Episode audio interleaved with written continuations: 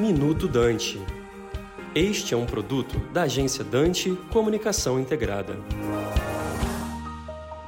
Em 2022, mais de 40% das cidades brasileiras apresentaram uma gestão fiscal difícil ou crítica.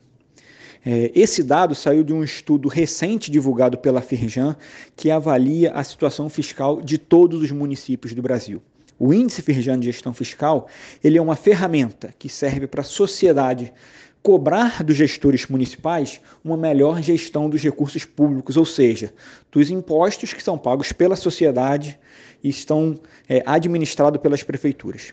Esse indicador ele também é importante que ele consegue trazer um panorama macro de quais são as reformas macroeconômicas que precisam acontecer no nível nacional que permitam que os municípios façam também uma gestão fiscal mais eficiente.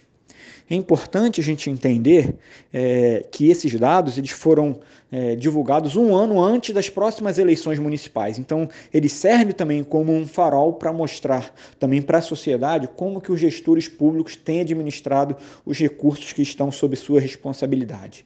Então, é, a gente acredita que ele tem um papel social muito relevante e pode contribuir muito para a gente ter um melhor ambiente de negócios nas cidades.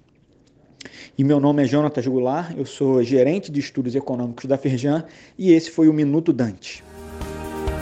Você acabou de ouvir Minuto Dante, um produto da agência Dante Comunicação Integrada.